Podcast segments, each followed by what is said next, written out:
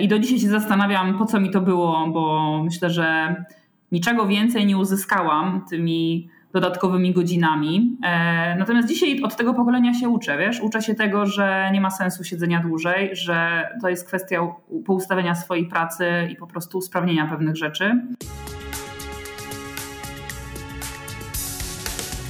To jest podcast na zdrowie organizacji, którego celem jest dzielenie się ideami wspierającymi firmy w rozwoju. Cześć, witajcie na kanale podcastu na zdrowie organizacji. Tutaj rozmawiamy z moimi gośćmi o tym, jak mądrze rozwijać firmę. Nazywam się Maciej Sasin i jestem konsultantem rozwoju organizacji, ale także trenerem i coachem. Wspieram firmy w osiąganiu dojrzałości biznesowej. Pomagam im przechodzić kryzysy w rozwoju. Moją misją jest budowanie zaangażowania pracowników.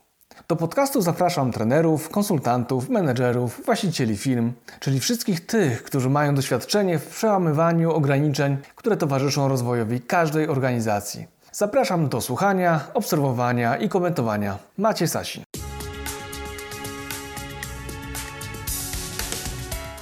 Witaj w 87. odcinku podcastu Na zdrowie organizacji. Z tej strony Maciej Sasin z Akademii Rozwoju Kompetencji.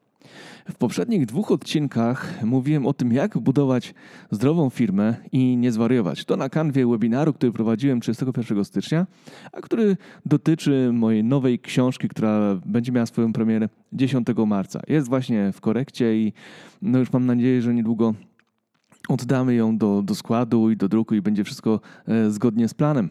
Natomiast już dzisiaj zapowiadam webinar 10 marca 2022 roku, który będzie kontynuacją e, tego, o czym mówiłem na pierwszym webinarze, ale będę koncentrował się na pierwszym webinarze w tym roku, ale będę się koncentrował na e, budowie efektywnego systemu pracy, czyli takiego modelu zarządzania sobą w czasie, ale też i swoją firmą, który przyczynia się do zwiększania produktywności, efektywności menedżerskiej, właścicielskiej, no i oczywiście samych pracowników. A dzisiaj zapraszam do wysłuchania rozmowy z Magdaleną Kamińską na temat rynku pracy. Magda jest przedstawicielem firmy People, która jest agencją rekrutacyjną dosyć sporą z, z, Warszawy. No i podzieliła się swoimi doświadczeniami tym, jak rekrutują w agencji, jakie narzędzia stosują. Jest to takie fajne narzędzie Perfect Match, Myślę, że może być e, dla nas e, inspiracją do tego, jaką ważną, jaką dużą wagę należy przykładać do odpowiedniej rekrutacji i nie popełnić e, błędów, ale też jak dobrze poruszać się po rynku pracy, żeby przyciągać odpowiednich ludzi do swojej firmy. W takim razie nie przedłużam i zapraszam do wysłuchania 87 odcinka podcastu na zdrowie organizacji, którego gościem jest Magdalena Kamińska, a tematem rynek pracy i rekrutacja. Ale, ale wróć, wróć, wróć. Ja jeszcze muszę tylko przypomnieć, że e, w opisie tego odcinka będzie link do webinaru. E, teraz zapraszam już na wysłuchanie odcinka z Magdą. Dobrego odbioru.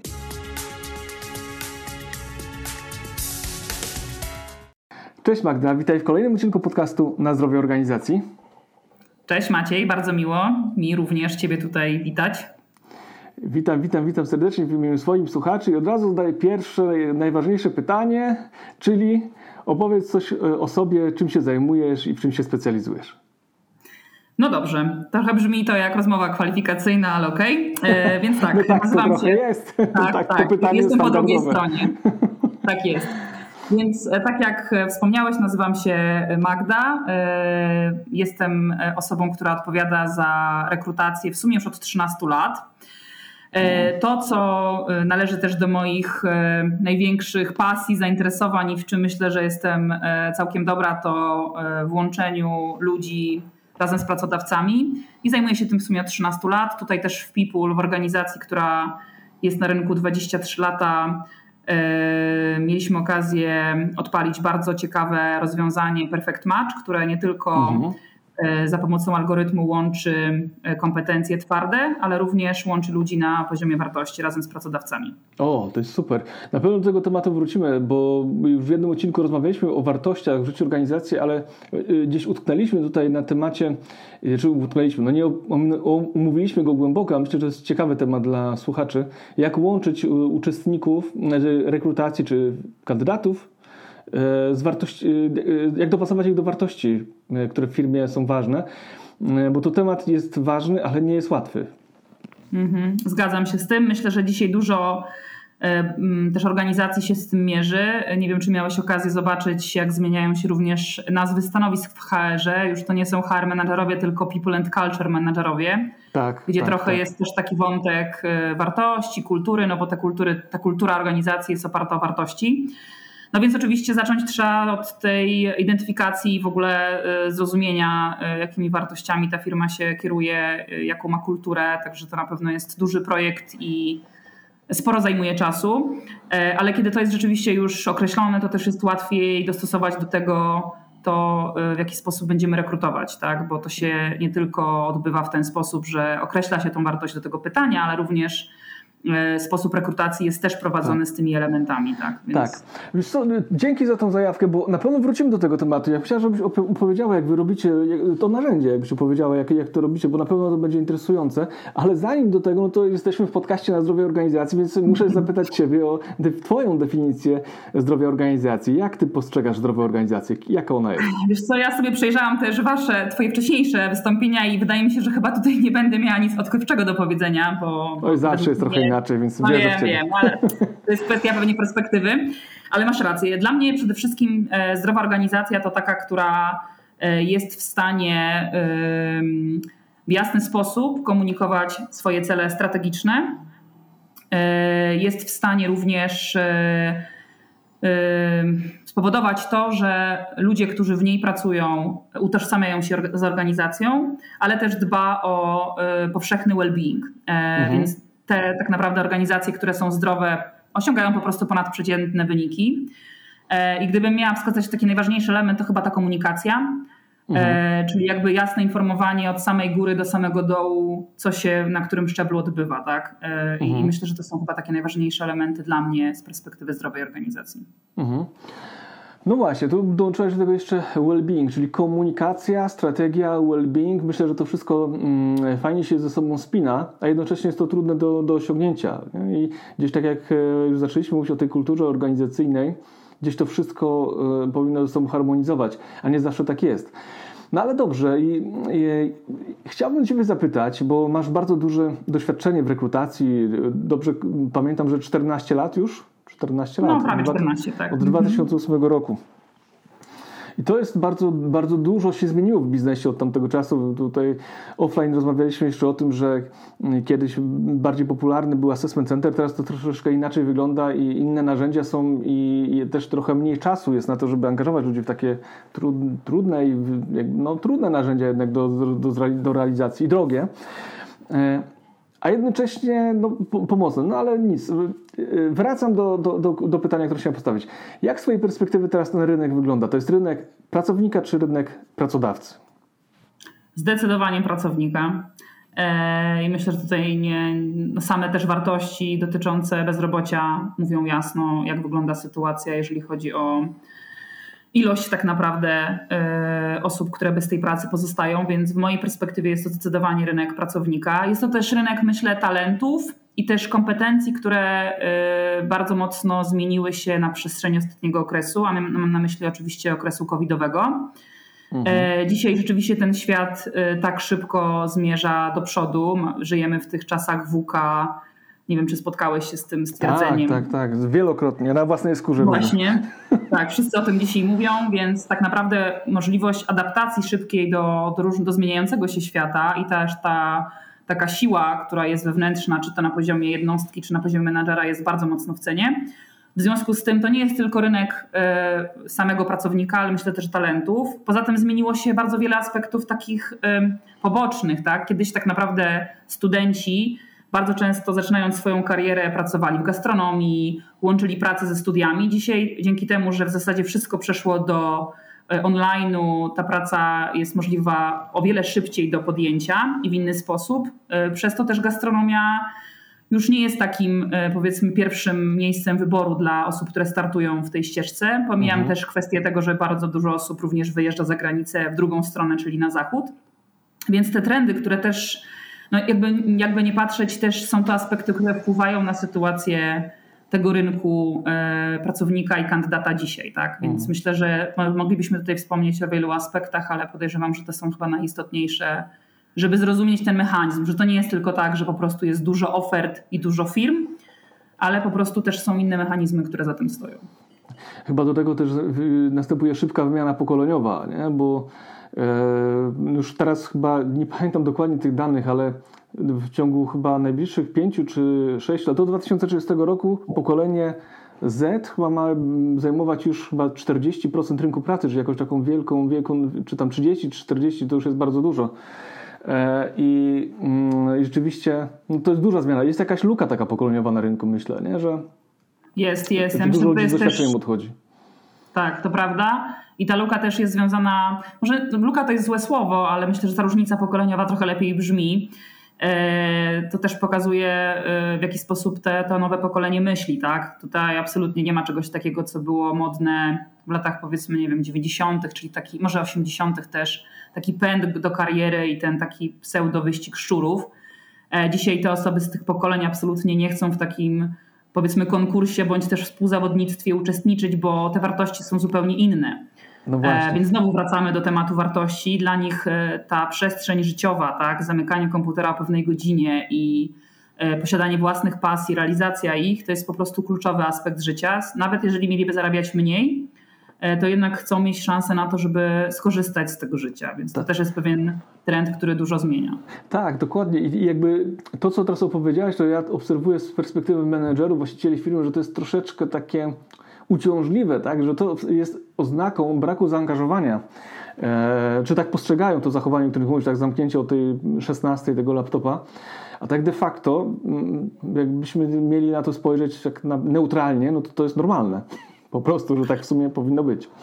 No ja myślę, że wiesz co, wielu menadżerów nadal ma problem z tym e, przejściem na świat online i nadal jest, panuje takie przeświadczenie, nie widzę jak pracujesz, to znaczy, że nie pracujesz, e, mhm. co powoduje, e, że jednak no, panuje takie przeświadczenie, że, że jakby to zaangażowanie jest inne. Z drugiej strony Polska pracuje bardzo dużo, pytanie jak efektywnie, więc to hasło work smart, not hard jeszcze myślę, że aż tak mocno nie, za, nie zaistniało w mentalności niektórych osób. E, no a z trzeciej strony to też jest kwestia na pewno tego podejścia właśnie pokoleniowego, tak? I owszem, możemy dalej udawać, że, ten, że to nas nie dotyczy i jakby złościć się na ten trend, no ale to pokolenie jednak, tak jak powiedziałeś, będzie stanowiło ogromną część tego rynku i jakby te osoby, które tego nie zaakceptują, nie nauczą się w takim cyklu też e, funkcjonować i będą po prostu stratne. Wiadomo, że menadżerom, którzy żyli w jakichś latach z tymi pracownikami, którzy tam po godzinach siedzieli i po prostu pilnowali tego swojego stanowiska, nie zawsze efektywnie wykonują swoją pracę. To jest trend, do którego łatwo się też przyzwyczaić, więc mając teraz do czynienia z zupełnie nowym pokoleniem i podejściem, człowiek ma pewien na pewno dysonans, no tylko pytanie, czy to jest coś, czym będziemy się po prostu boksować, czy zaakceptujemy tą sytuację i nauczymy się w niej żyć. Chyba nie ma innej drogi, żeby, że musimy zaakceptować to, co się dzieje, bo inaczej e, no, będziemy walczyć z wiatrakami. Ale wiesz co, mi się przypomina e, taka historia z, z kultury właśnie zarządzania niemieckiej, gdzie właśnie jeżeli pracownik siedzi dłużej niż te 8 godzin, na które się umówił z pracodawcą, no to, to znaczy, że menedżer mu nieefektywnie zorganizował pracę, czy nie, nie, nieefektywnie zorganizował procesy. I myślę, że dla, dla mnie, jak to parę lat temu, no nie wiem, no chyba z 10 lat temu to przeczytałem w jakiejś gazecie, mm, w jakimś wywiadzie w polityce, czy gdzieś w ogóle nie związanej z HR-em, ale ktoś opisywał swoje doświadczenia. Dla mnie to był wtedy taki, taki szok, taki, taki, wiesz, taki wielki dzwonek mi zadzwonił w głowie. No, no właśnie, nie? No właśnie, no właśnie, to, jest, to ma to sens. I, I powiem Ci, że jak ja się stykam z młodymi ludźmi, to często widzę też jednak ich taką chęć do też optymalizacji jednak tej pracy, żeby wykonywać ją właśnie tak jak mówisz, smart, not hard, nie? że mądrze, ale nie, nie ciężko. I ja myślę, że tego od tych, od tych pokoleń możemy się uczyć i możemy na tym zyskać tak de facto. Nie? To znaczy nie trzeba się zachorowywać po 12 godzin dziennie, tak jak nasze pokolenie, nie będziemy zdradzać wieku, tak, naszego, ale tak mniej więcej jesteśmy w podobnym wieku. E, ja pamiętam, że ja, ja, się przyznaję do tego, że w tym wieku właśnie około 25-6 roku życia, no to ja sam z chęcią pracowałem po 10-12 godzin, nikt mnie do tego nie, nie zachęcał, tak? nie zmuszał mnie. Tak? Po prostu yy, tak czułem, że trzeba tak de facto. Zgadzam się z Tobą, dokładnie tak samo robiłam mając te 20 parę lat.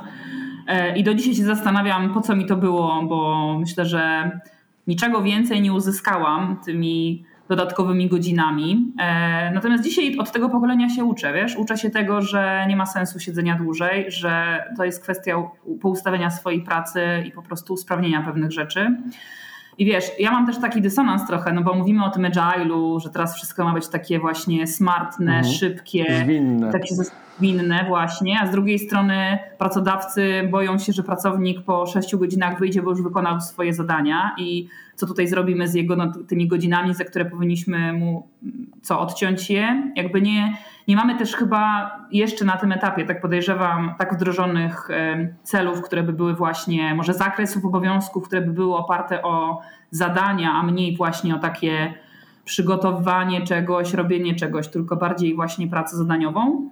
No a kolejna sprawa jest taka, że chcemy, żeby ci ludzie młodzi właśnie byli usprawniaczami, żeby tą pracę sobie mogli jak najbardziej efektywnie zorganizować. Mamy problem z tym, że zrobią ją szybciej. Więc tu są pewne mhm. konflikty, z którymi też młodzi ludzie się mierzą.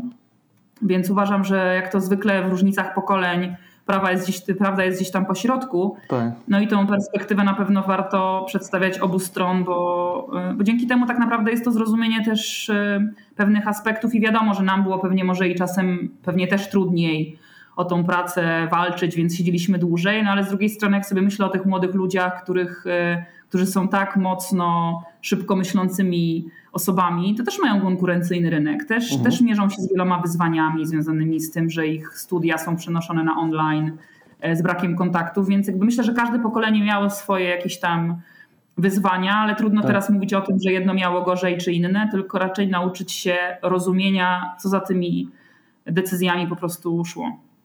Tak, wiesz to, to, to, to, pokazuje tak de facto, że tak, potrzebowaliśmy, potrzebowaliśmy 30 lat, żeby do jakiejś, dojść do jakiejś normalności. To znaczy, ja pamiętam, mój brat parę lat ode mnie starszy, on jak zaczynał pracę, to jeszcze zaczynał w latach 90. wczesnych, no to on pracował jako kierowca, wstawał o 5 rano, e, czy o 5 rano wyjeżdżał ciężarówką, wracał o 15, bo jechał Jelczem, który jechał wiesz, średnio znaczy maksymalnie 60 na godzinę, 70 wracał o tej piątej na przykład z Bydgoszczy, to było tylko 300 kilometrów, e, przepraszam, 230 jest tam ode mnie, ale słuchaj, wracał i szedł prosto na budowę do szefa i tam jeszcze, jeszcze mu -hmm. dom budował. I to były, wiesz, czasy, których zapomnieliśmy, ale kiedyś tak to wyglądało w latach, po 40 latach 90., że po prostu ludzie pracowali mm, naprawdę bardzo, bardzo długo i to często bez nadgodzin, tylko w ramach tego wynagrodzenia takiego standardowego.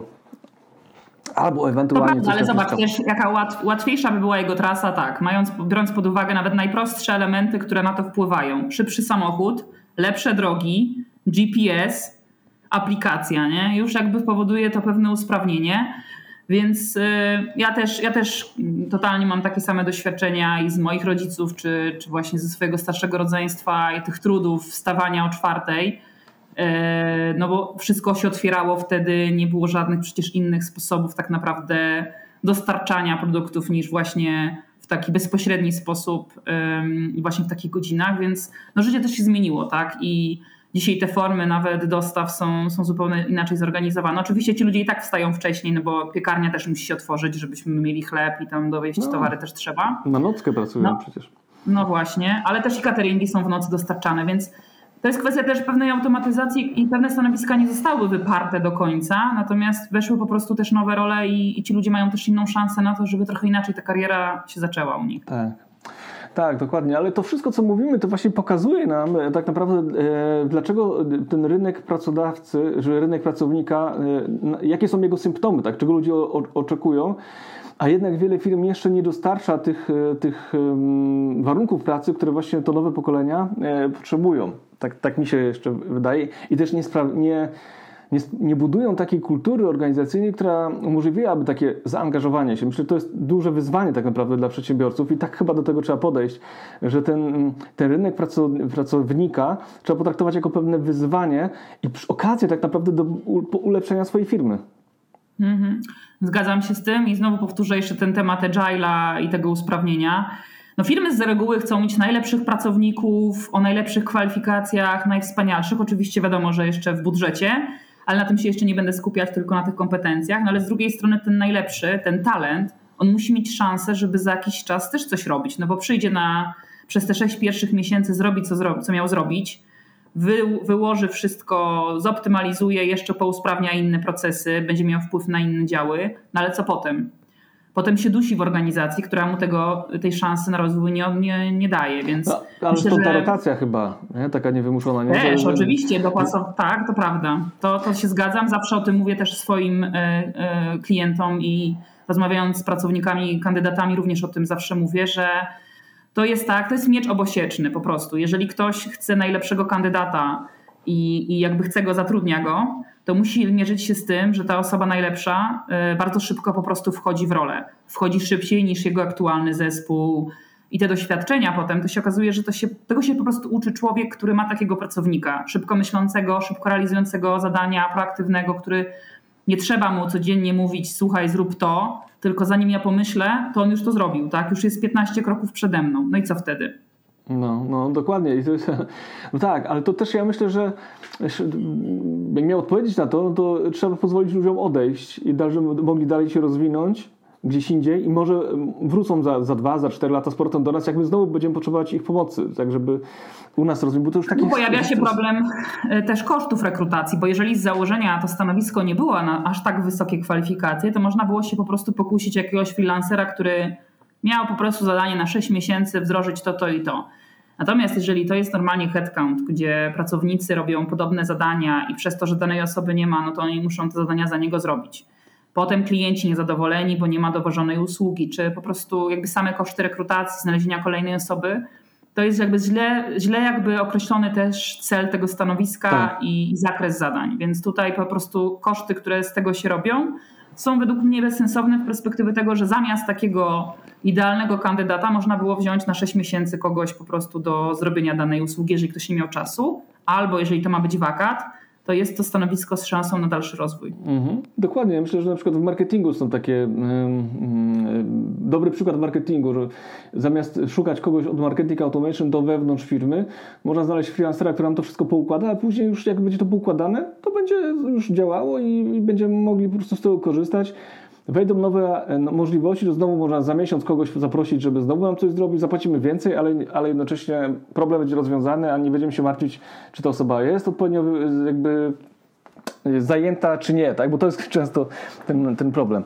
No właśnie, ale cały czas gdzieś tam w tej naszej rozmowie e, przebija się ten perfect match, e, gdzieś tak dopasowanie do kultury.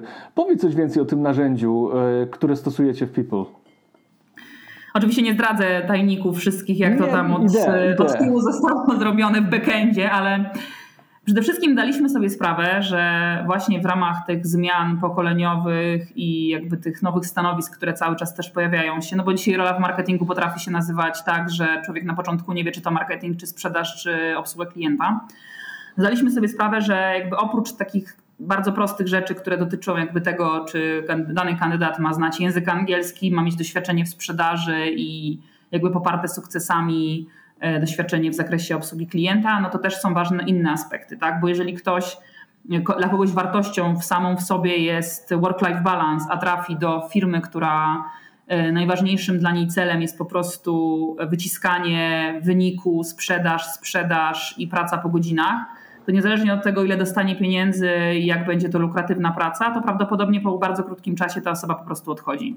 Mhm. E, oczywiście najprostszym przykładem zawsze jest ten, ten przykład work-life balance, ale te wartości są różne. Tak? To może być temat rozwoju.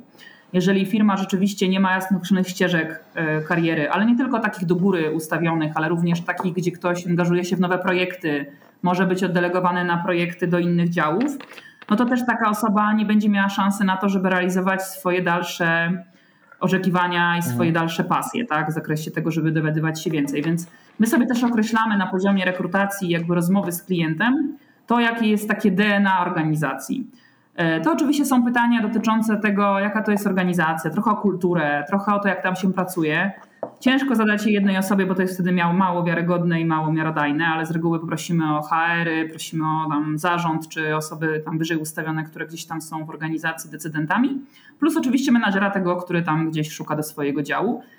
Więc wtedy jesteśmy w stanie zrozumieć też, jaka jest kultura organizacji, jakie ta organizacja ma wartości i DNA.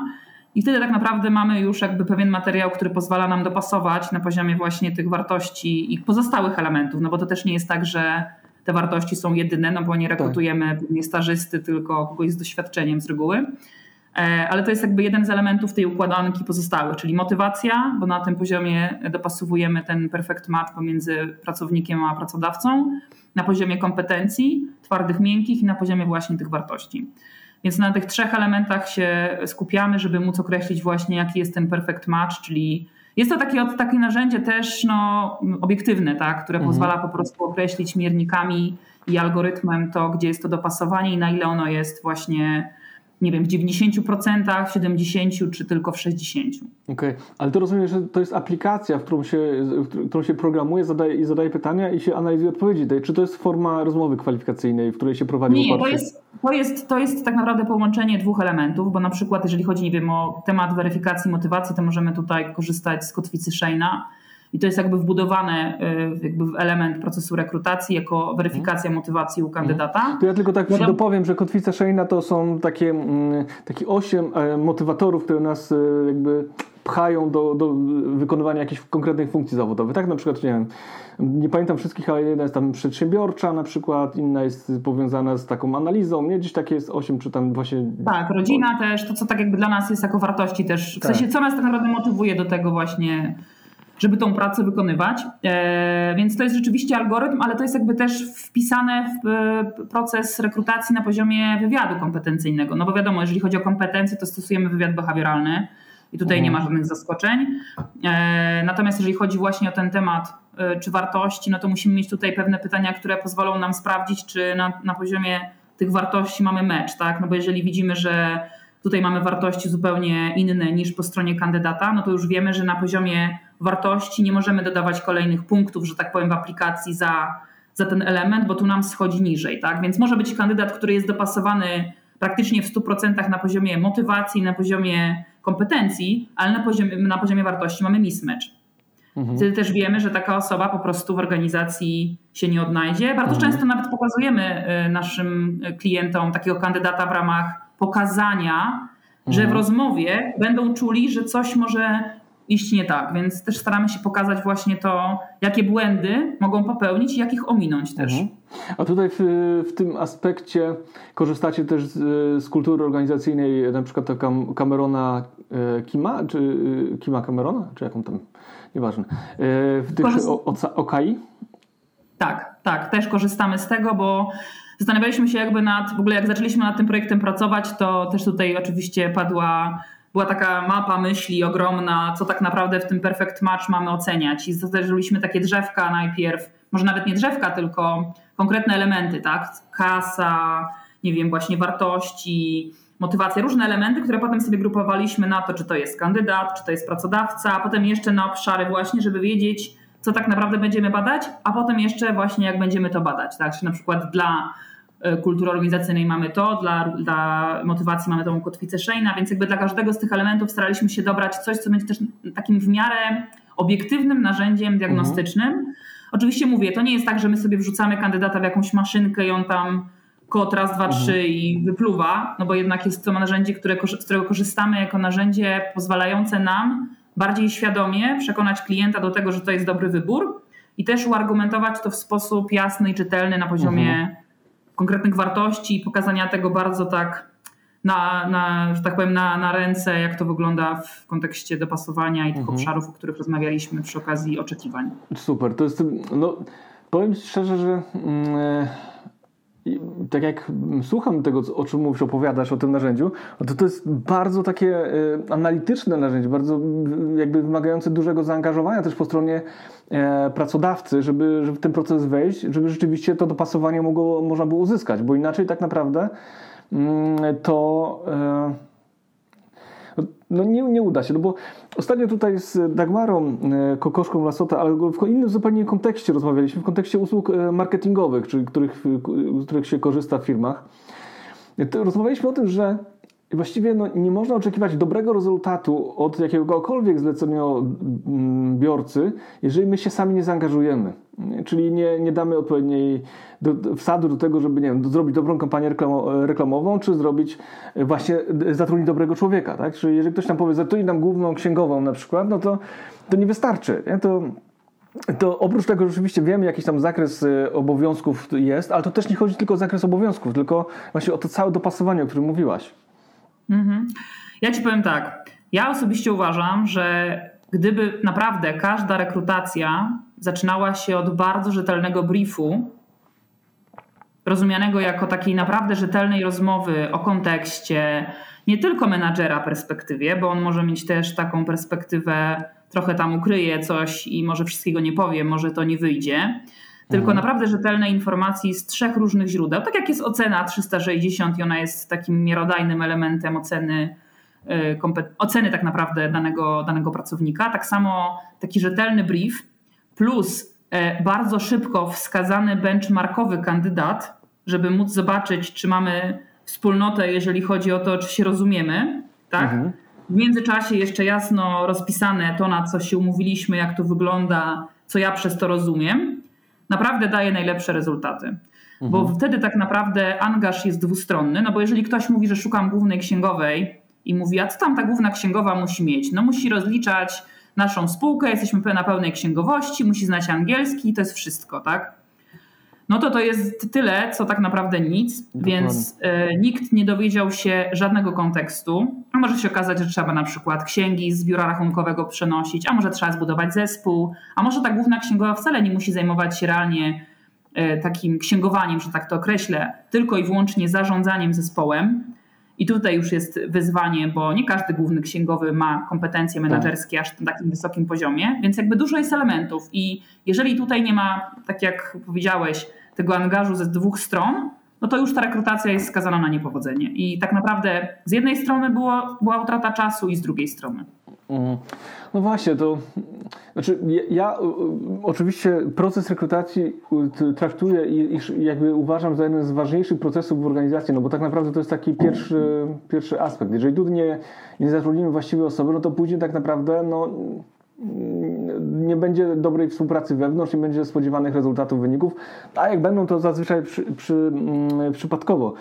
Powiedz, jak uniknąć, jeszcze oprócz tego takiego perfekcyjnego dopasowania, ale myślę, że nie zawsze, nie każdy zastosuje to w praktyce, to jakich błędów e, unikać w procesie rekrutacji, żeby się nie sparzyć, żeby, e, żeby nie zatrudnić ludzi, którzy nie będą pasować do naszej kultury, do naszych wartości, mm, Jakie działania rekomendujesz? Czy jakich błędów unikania, jakich błędów unikać? Ja powiem tak. E, wyobrażam sobie, że największą trudność, jeżeli chodzi o rekrutację, e, sprawia to ludziom, którzy są powiedzmy z biznesu, tak? którzy nie mają za dużo doświadczenia w HR, że nie rozumieją takich chemia. Co to jest chemia? Mhm. Trudno to rozłożyć na czynniki pierwsze. Co to znaczy chemia? Co to znaczy, że ja z kimś czuję chemię, tak? Więc ja generalnie jestem zwolennikiem tego, żeby takim osobom rekomendować proste elementy jakby weryfikacji, tak? Czyli jeżeli na przykład ja szukam kogoś do swojego zespołu, jestem menadżerem X, działu X i wiem, jaki mniej więcej będzie zakres zadań tej osoby, to żebym wybrał chociaż jedno zadanie, Mhm. Takie codzienne, tak? Czyli jeżeli ta osoba, nie wiem, zajmuje się obsługą klienta, powiedzmy, i jednym ze współczynników takich istotnych z perspektywy mojego działu jest to, żeby były one na wysokim poziomie w zakresie obsługi, to żebym sobie zadał jedno pytanie, jako, nie wiem, ćwiczenie, jak dbasz o y, wysoką obsługę klienta, tak? W jaki sposób weryfikujesz to? Podaj przykład sytuacji, tak żebym złapał kontekst nie tylko o tym, że tak, zajmuję się obsługą klienta, obsługuję tylu i tylu, tylko rzeczywiście, żebym złapał podejście i to, w jaki sposób ta osoba daną rzecz wykonuje.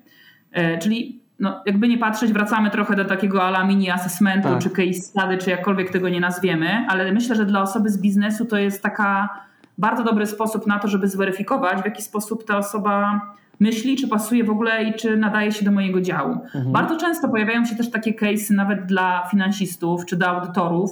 Pojawia się po prostu przykład jakiejś spółki, jest tam krótka informacja finansowa. No, finansiści ogólnie pracują na wynikach, więc znają te Dokładnie. cyfry. Jest próba oceny. Słuchaj, masz taką firmę, powiedz, co o niej myślisz.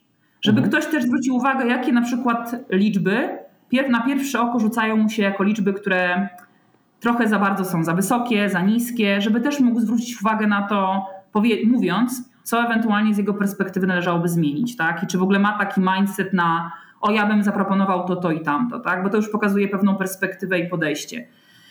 Więc ja myślę, że najważniejsze to jest właśnie to, żeby się zastanowić nad tym, kogo ja w zasadzie szukam do tej, do tej firmy. Ale nie chodzi o to, ile mam mieć doświadczenia w sprzedaży, bo doświadczenie nie liczy się latami dzisiaj, tak? Ktoś mhm. może mieć rok i mieć lepsze rezultaty niż ktoś, kto 5 lat ostatnio spędził tak. rzekomo sprzedając, więc myślę, że czyny bardziej mówią o człowieku i o kandydacie niż to, czy tam coś jest na papierze. Ale też chyba to, co powiedziałeś wcześniej, te talenty i predyspozycje, nie? że to chyba... Też. To też jest chyba istotne. Znaczy to jest istotne, tak z mojego doświadczenia, bo zawsze tych talentów się szukało, nie? bo e, tak, tylko wiesz, też jest tak, że co innego dla firmy, która załóżmy, nie wiem, ma, no załóżmy, teraz gdybyśmy wzięli pod uwagę rynek e-commerce'owy i płatności, tak, to jest rynek, który po prostu jest bardzo konkurencyjny i firmy się zabijają teraz, żeby być numerem jeden. Więc zakładam, że jak firma nowa wchodzi na rynek i ma tutaj zatrudnić ludzi, którzy mają wy, wynieść, wyjeść konkurencję, no to zatrudnia playersów z kategorii A. Bo musi mieć najlepszych, najszybszych, najbardziej nastawionych na wynik. Ale firma, kiedy mhm. jest na etapie już takiego spokojnego rozwoju i już jakby urosła sobie y, w swoich kategoriach, to już jakby też nie musi mieć wszędzie samych tam szalonych takich powiedzmy talentów, którzy, którzy ich ciągną do góry. No bo tak naprawdę to, gdzie ta, gdzie ta firma może się rozwinąć, to jest tam, gdzie ma te talenty, tak?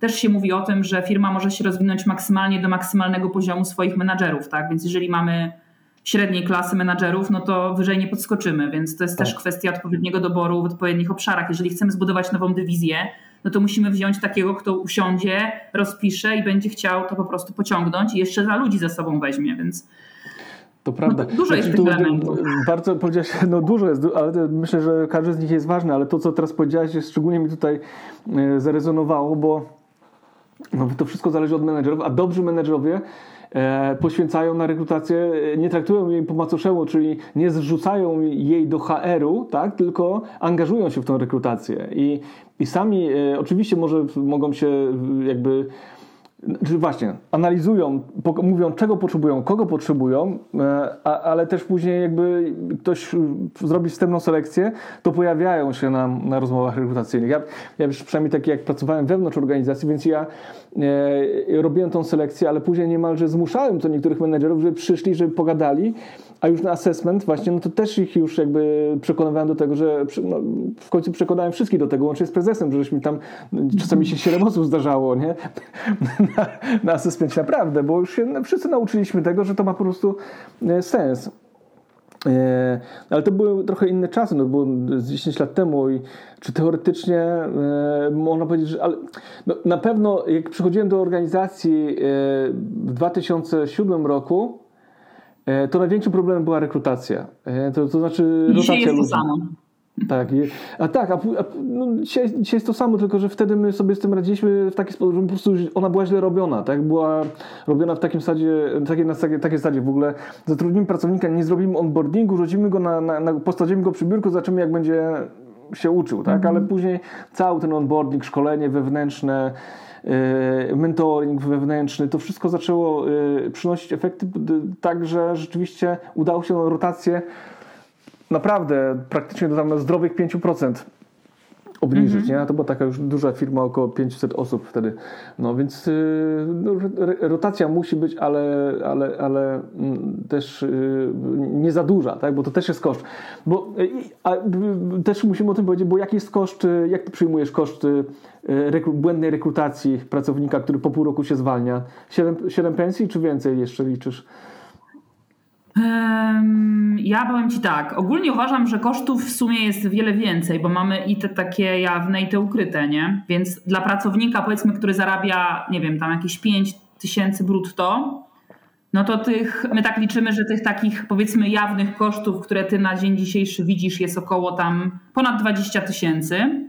No bo liczymy tak, ogłoszenie rekrutacyjne, praca osób rekrutujących, wiadomo, to jest ich czas, badania lekarskie, wdrożenie pracownika, ewentualnie jakaś tam agencja i te rzeczy. No i też trzymiesięczna pensja tego pracownika, nie? Mhm. E, a jeżeli mówimy o ukrytych, no to mamy jeszcze takie elementy, które powiedzmy są mniej widoczne na pierwszy rzut oka, tak? Czyli jakieś tam, nie wiem, stracone okazje biznesowe, e, jakieś tam opóźnienia, nie wiem, w realizacji zamówień e, koszty ewentualnej rotacji, bo na przykład pracownicy będą wykonywali pracę za innych, więc już mamy rotację, e, ale również jakieś nadwyrężone relacje z po prostu kontrahentami zwyczajnie, tak? Więc no, zawsze jest tak, że jak ludzie mają robić za kogoś innego, to spada ich efektywność i też no, zaczynają rozglądać się na rynku pracy. E, no wiadomo, kapitał też się liczy, więc on też jest na minusie jako kapitał intelektualny. Więc jakby no tutaj kosztów jest jeszcze więcej, więc tam liczymy, że tych ukrytych może być nawet 50 parę tysięcy. Hmm. No to jest, no to jest, to jest niesamowite, nie? że mało kto pewnie tak na to, na to spogląda. Nie? Że, że, rzadko... Harvard Business Review robiło takie wyliczenie yy, dokładne i też chyba na podstawie pracownika, który zarabia około 5 tysięcy, więc tam w sumie doszło do jakichś 80 tysięcy. Licząc no, tam wszystko po kolei, więc, więc to jest bardzo dużo, ale tak jak mówię, to nigdy, tak trochę jak ze sprzedażą ubezpieczeń, nie? On, tu się sprzedaje tak naprawdę pewną perspektywę tego, co się może wydarzyć. To trudno jest wycenić dzisiaj, ile może, ile może być warte twoje ubezpieczenie, tak? To jest kwestia tego, ile masz lat, jak to kupujesz, jak na to patrzysz, więc yy, myślę, że pracodawcy, firmy sobie nie zdają sprawy z tego kosztu zupełnie. Tak, myślę, że to jest, e, że naprawdę dobrze usiąść e, z kalkulatorem, ale też tak samo powinniśmy podejść z tym kalkulatorem, kiedy pracownik chce odejść z firmy. Taki doświadczony pracownik. Wiesz to ja jeszcze jak pracowałem właśnie mm, na etacie parę lat temu, już kilkadziesiąt, znaczy dziesiąt lat temu już teraz mamy 2022, a ten czas leci, to, mm, to słuchaj, zdarzało się naprawdę wypuścić kurczę perełki, nie? bo się kurczę jakiś tam menedżer uparł, że że mu na przykład, bo musiał facet dojeżdżać e, z 50 km dziennie w jedną stronę i chciał, żeby mu firma partycypowała w kosztach tego paliwa i się po prostu uparł, że on nie zapłacił, bo inni tego nie mają, czyli takie, wiesz, nie, takie nie podejście, bo tak musiałby wszystkim dać na przykład, nie? ale wcale nie musiałby wszystkim dać przecież e, e, tego benefitu. Wtedy to można by było nazwać benefitem, ale z drugiej strony też jest pewnego rodzaju no co tu, no 50 km, no dobra, 100 km dziennie, no to e, mamy 2000 km, no to powiedzmy nawet na dzisiejsze warunki to jest jakieś tam e, 1000 zł chyba, no tak powiedzmy, nie? e, natomiast e, to, że on był jednym z najbardziej doświadczonych, był, e, miał wysokie kompetencje, no, spowodował, że on dobra, no to bez sensu, ja po prostu odchodzę i założył wtedy swoją firmę w swojej miejscowości i, i, i dobrze żyje. Mhm. Więc ja myślę, że też musimy patrzeć na tych ludzi, którzy odchodzą, żeby nie tracić ich, tych pereł, które mamy na pokładzie. Zgadzam się i tym bardziej jak y, korzysta się z dziewięciopolówki dla y, oceny talentów w organizacji. Takie jest chyba najprostsze narzędzie, które pozwala właśnie określić, na jakim etapie jest ten pracownik, tak? Czy to jest wschodząca, jakby tam jakaś gwiazda, czy to jest właśnie talent. I też na tym określić tak naprawdę, ile my chcemy mu realnie dać tych pieniędzy, tak? Bo jeżeli rzeczywiście mamy jakieś widełki w organizacji i oceniamy ich, nie wiem, od 9 do powiedzmy 14 w jakimś tam gradzie i pracownik nam już idzie powyżej, jeszcze dodatkowo jest naszym tutaj takim silnym asetem, no to naprawdę warto się zastanowić, nie zostawiać tego w czasie na okres, kiedy on już po prostu odfrunie, tylko odpowiednio wcześniej zadresować to. Tym bardziej, że jednak tych ludzi też od mm, tego talentowego aspektu w organizacji, czy performance'u, czy tam rozwoju też mamy, więc wiadomo, nie wszystkie organizacje to mają, ale no jednak jeżeli wiemy, że to jest nasz silny pracownik i jakby robimy ocenę, zakładam, że wszyscy mhm. jakąś tam względnie jakąkolwiek ocenę robią i widzimy, że on jest po prostu naszym silnym asetem, to nie myślimy, że on tam do końca świata będzie. E, tak. E, więc ja się zgadzam, że kalkulator jest tutaj wtedy bardzo rozsądnym narzędziem, bo pozwala wtedy te emocje zostawić z boku, że jak on nam może tutaj rzucić papierem i zostawiać nas w takiej sytuacji, tylko na chłodno po prostu skalkulować to, co nam się opłaca. Tak, tak. Wiesz co, ja myślę, że też można tu przywołać inne pojęcie, już takie też korporacyjne, ale wartościowanie stanowisk pracy, żeby mieć świadomość, jaką, mm, jaką wartość wnosi konkretne stanowisko w pracy i, i o które no w związku z tym musimy dbać o, o, te, o, te, o te osoby, które te stanowisko piastują, żeby nam z tej firmy nie odeszły, bo trudno pewnie będzie zastąpić. Nie? Mhm. No myślę, że dzisiaj takimi stanowiskami na pewno są stanowiska eksperckie i menedżerskie. No to chyba znaczy, ogólnie nie wszystkie, to tak, ale wiesz, łatwiej jest wziąć kogoś do uczenia, tak, z potencjałem, ocenić go tak i, i nauczyć. To robią z reguły eksperci menedżerowie. Ale jak się traci menedżerów czy ekspertów w organizacji, to nie ma kto tego na rybku tak. tam wyedukować, więc Nie mówię, że na rybek jest, czy tam te młodsze pokolenia, czy tam te początkujące osoby są mniej wartościowe, bo nie, bo one też bardzo często są talentami, rozwijają się bardzo szybko. No ale tracąc, no jednak bardziej tracimy na, na utracie takiego, na, na odejściu pracownika, eksperta czy, czy menadżera. Tak. Ostatnio słyszałem taką historię hmm, pracownika, który odszedł z dużej korporacji, dużej firmy takiej, yy, gdzie on, on, był naprawdę, no już był na poziomie instruktora. On nie był wysokim, na wysokim szczeblu menedżerskim, był takim, wywodził się z produkcji, yy, był bardziej mechanikiem, ale takim technicznym, który potrafił maszynę obsługiwać i właśnie tak jak mówisz, szkolić innych ludzi. I teraz on w pewnym momencie się dowiedział, że pracownicy, którzy przychodzą niedoświadczeni i których on uczy, zarabiają więcej od niego. Jak się dowiedział o tym, to trzy miesiące go nie było w tej firmie, bo stwierdził, kurczę, no jak głupi jestem, po prostu jak, ta, jak tak wygląda rynek pracy, no to po prostu ja sam szukam innej pracy i poszedł, taki paradoks, słuchaj, poszedł do firmy, w której e, jego doświadczenie no musiał się od nowa wszystkiego uczyć. No miał doświadczenie mechaniczne, ale były to były inne maszyny, in, inny proces, no miał wiedzę ogólną, techniczną i tak dalej, ale musiał wszystkiego się uczyć, tak? Znaczy, na pewno wartością, którą, którą wyciągnął, bo to była taka firma, która była w oparciu o kulturę Kaizen jakby budowana lean management, no to to, że mógł jakieś tam rzeczy podpowiedzieć, jak tą pracę zorganizować. I to była jego wartość, którą wnosił, natomiast wszystkiego musiał się uczyć od, od nowa, bo to była kompletnie, tam była branża motoryzacyjna, była branża rolnicza, i, mm. i mhm. zupełnie inne konstrukcje. Więc to jest, to jest niesamowite, jak często yy, możemy stracić to, co sami żeśmy wyhodowali tak naprawdę nie? i wykształcili. Dlatego ja szanuję firmy, które yy, pomimo tego, z jakim się mierzą teraz trudnym rynkiem, jeżeli chodzi o wynagrodzenia, to jednak nie niszczą yy, tej swojej siatki płac, jeżeli nie jest to oczywiście jakby potrzebne, tak? Tym, że zatrudniają kogoś tam, o fajny, to dajmy mu więcej, nieważne, że inni mają mniej i kompetencyjnie są wyżej, tylko dajmy mu, bo potrzebujemy zapełnić lukę, tak? Bo wtedy to naprawdę, jeżeli ktoś z organizacji, kto jest aktualnie i dowie się o takiej sytuacji, to to mamy gwarantowane wypowiedzenia, bo nie ma nic gorszego działającego na morale pracowników niż to, że osoba na moim stanowisku która dopiero wchodzi, którą ja uczę i w ogóle jakby jest niżej jeszcze kompetencyjnie, zarabia właśnie więcej ode mnie. Tak? To jest mhm. najgorsze, co można sobie zrobić, więc jeżeli oczywiście często spotykamy się z tym, że mamy wyższe oczekiwania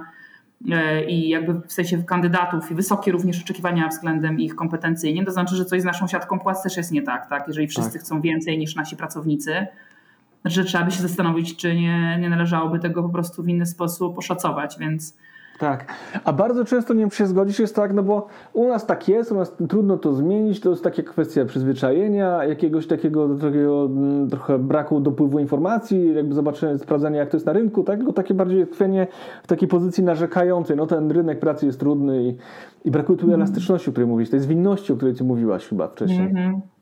No ja myślę też, że taki dobry HR-owiec ogólnie też angażuje tych, e, tych swoich partnerów, tak? To nie jest osoba, która tam czeka, aż ktoś do niej przyjdzie i słuchaj, szukam, tylko ona jest w takiej pozycji, słuchajcie, ja jestem osobą, która ma zbudować tą wartość w organizacji, bo moje cele są spójne z waszymi, tak? Mamy cel do wygenerowania tyle i tyle tego zysku, a wy to musicie zrobić rękami, których ja, które ja zatrudnię, tak? Więc mamy wspólny cel. Także ja myślę, że też to angażowanie, te zdrowe organizacje też, o których mówimy, to to są organizacje, które potrafią zaangażować ten biznes w tą rekrutację. I to on, oczywiście nie wszyscy są tam, hej, hura, y, będę rekrutował, bo no, z reguły tego nikt nie lubi. Znowu to samo od początku ci kandydaci, mierzenie się tam z odrzucaniem ofert czy nieprzychodzeniem. No ale z drugiej strony to ta osoba w HR-ze tak naprawdę, ten reprezentant jest w stanie właśnie spowodować, że zaangażuje tą osobę i właśnie trochę ten taki impas też y, zniszczy na zasadzie, a bo u nas jest tak, bo nie ma kandydatów, bo rynek się skończył, a co ja mam zrobić, że nie mogę tego zrobić, jak nie ma ludzi, tak? No. Mhm. Znaczy, no, no, no je, powiem Ci, że no jest to frustrujące. Ja y, pierwszy raz zetknąłem się z tym w 2010 roku, y, jak zaczęli milenialsi się pojawiać na rynku pracy. I wtedy dla mnie było, wiesz, jak miałem na przykład 10 osób, 8 y, osób umówionych danego dnia na rekrutację, i na przykład dwie z tego młodego pokolenia wypadły, to dla mnie to był no szok w ogóle, że można nie przyjść, nie poinformować i w ogóle. Natomiast teraz mi się zdarza, że przynajmniej też u moich klientów, że zdarza się, że z całego dnia to jedna osoba przyjdzie na, na rekrutację, bo, bo, nie poinformuje o tym, że wiesz, że, że, że, nie ma już pracę, że z jakichś powodów nie, właśnie już nie jest zainteresowana, że no i tak dalej, i tak dalej, wiesz, wiesz o co chodzi. Nie, ale muszę tylko powiedzieć jedną rzecz, że e, Zgadzam się z tym, natomiast też panuje takie przeświadczenie, że to ci młodzi nie informują, nie przychodzą. A ja ci powiem, że ja się mierzę też z tym, że i nawet ludzie dorośli, w sensie dorośli, no wszyscy są dorośli, bo są powyżej 18 roku życia, ale nawet osoby powyżej 40 roku życia nie są w stanie powiedzieć na przykład, że no ja jednak nie jestem w stanie przyjąć tej oferty i są w stanie dzień przed przyjściem do pracy poinformować, że jednak do tej pracy nie przyjdą, tak? Że zdecydowały się zostać w organizacji, a organizacja czekała na nich na przykład dwa czy trzy miesiące, więc Myślę, że ogólnie perspektywa mówienia o trudnych rzeczach, yy, zwłaszcza jeżeli po drugiej stronie mamy takie zaangażowanie i komu ktoś bardzo zależy, i w ogóle powiedzenie nie jest trudne dzisiaj, tak? I, i to stawianie granic, to byśmy mogli tutaj na psychologię wejść, na jakieś tam inne historie, to już trochę pewnie w innym yy, temacie, ale chodzi mi o to, że ogólnie panuje takie przeświadczenie, że z tym przekazywaniem informacji jest, jest, bywa bardzo różnie. I to też mówię po stronie rekruterów, bo jest z tym kłopot, że, że jednak tej informacji się nie przekazuje, w związku z czym kandydaci też czują, że skoro oni nie są poinformowani, to czemu oni mają przekazywać? Może to jest standardem, więc to wszystko tak. ma pewne jednak wzajemne y, implikacje i jest tam powiązane.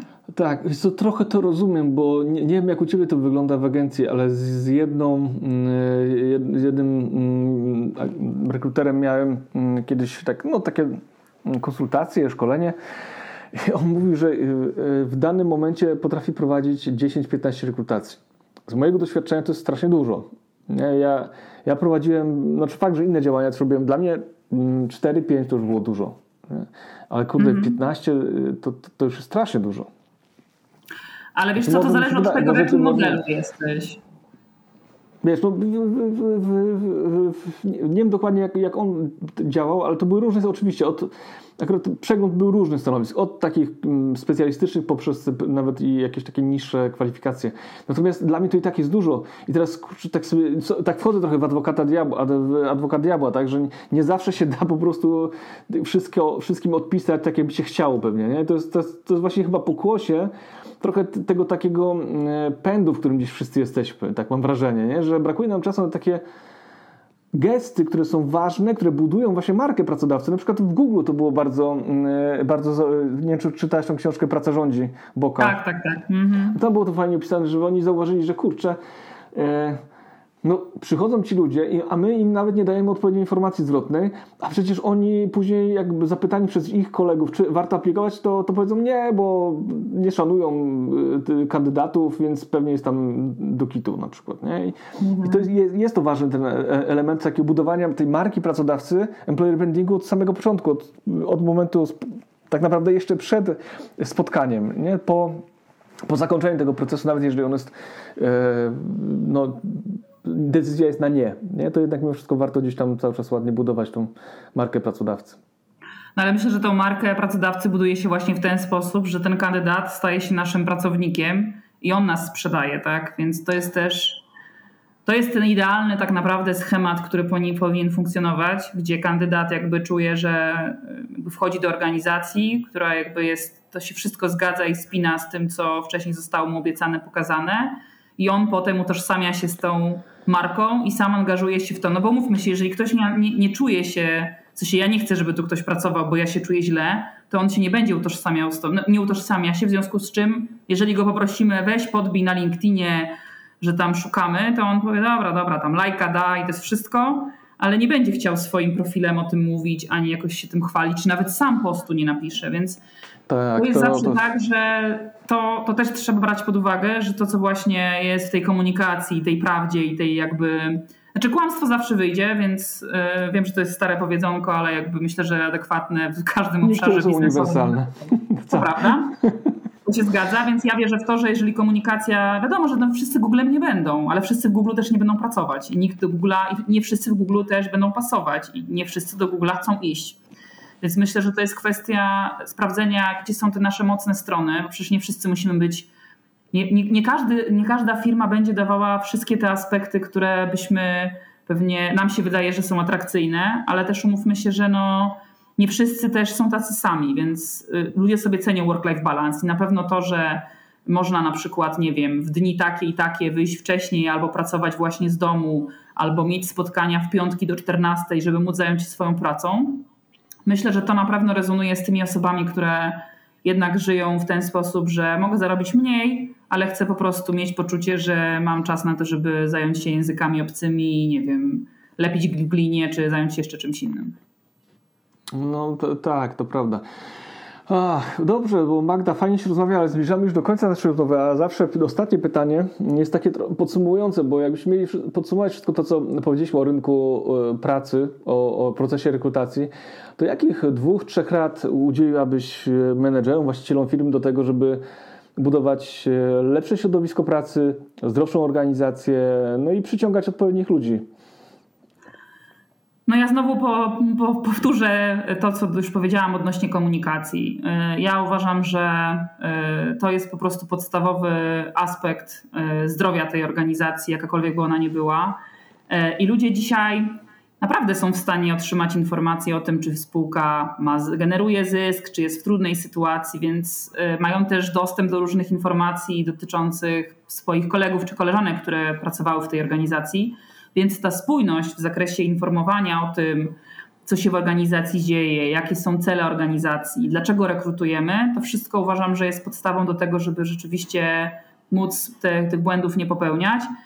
E, zresztą była nawet taka organizacja, teraz sobie nie przypomnę, ale pojawiały się informacje, że jakby u nich się źle pracuje i, i rzekomo na GoWorku właśnie były takie różne komentarze, w zasadzie nie merytoryczne, ale takie dosyć mocno, a nie wiem, rekruterka wyglądała brzydko albo nie wiem, nie była profesjonalnie ubrana i oni zrobili taki, takie wideo właśnie, nagrali odpowiedzi, w sensie czytali z tego GoWorka różne osoby, które tam pracują, te komentarze, żeby one wybrzmiały dla słuchacza i żeby posłuchał, co za czasem głupoty ludzie wypisują właśnie na tym GoWorku, ale też mierząc się z tym, co tam zostało napisane, tak? Mhm.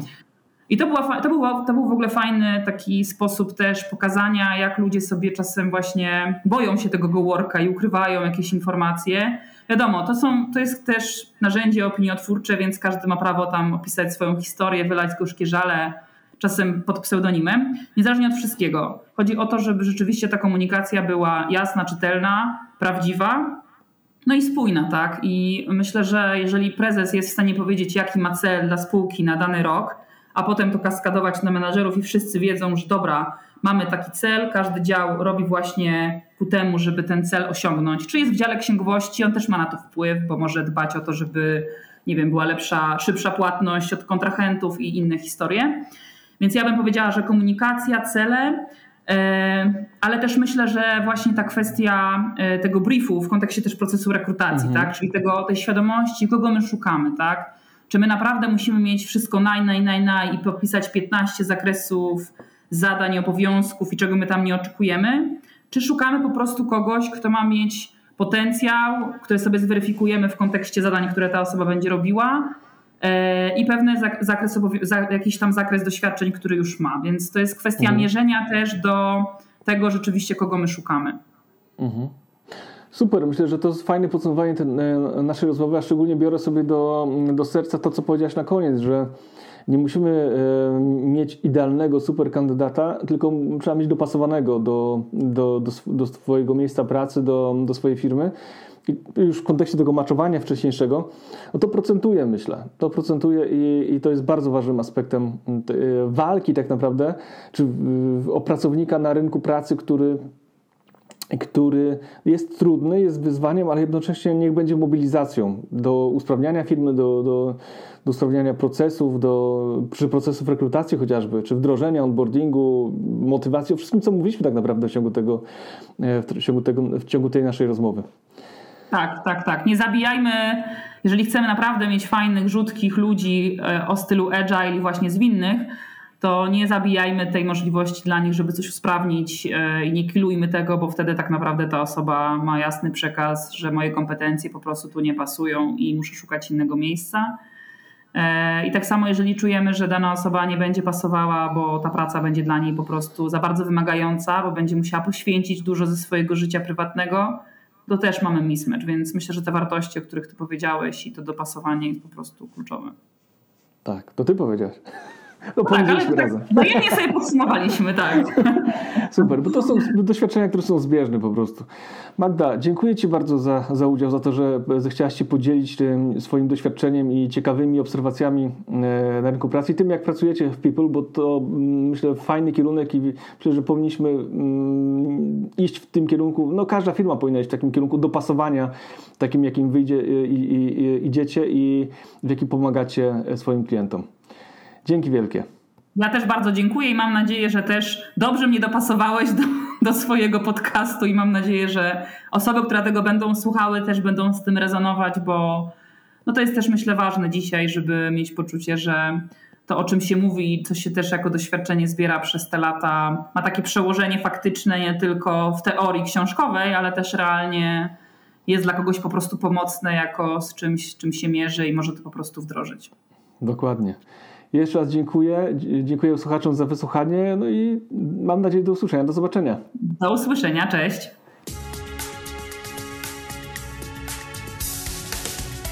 Dzięki za wysłuchanie 87 odcinka podcastu Na zdrowie organizacji, którego gościem była Magdalena Kamińska z agencji People. Mam nadzieję, że ten odcinek zainspirował Ciebie do przemyśleń na temat tego, jak rekrutować, jak przyciągać e, ludzi e, do pracy, jak robić to profesjonalnie, z głową i przede wszystkim dobrze się przygotować.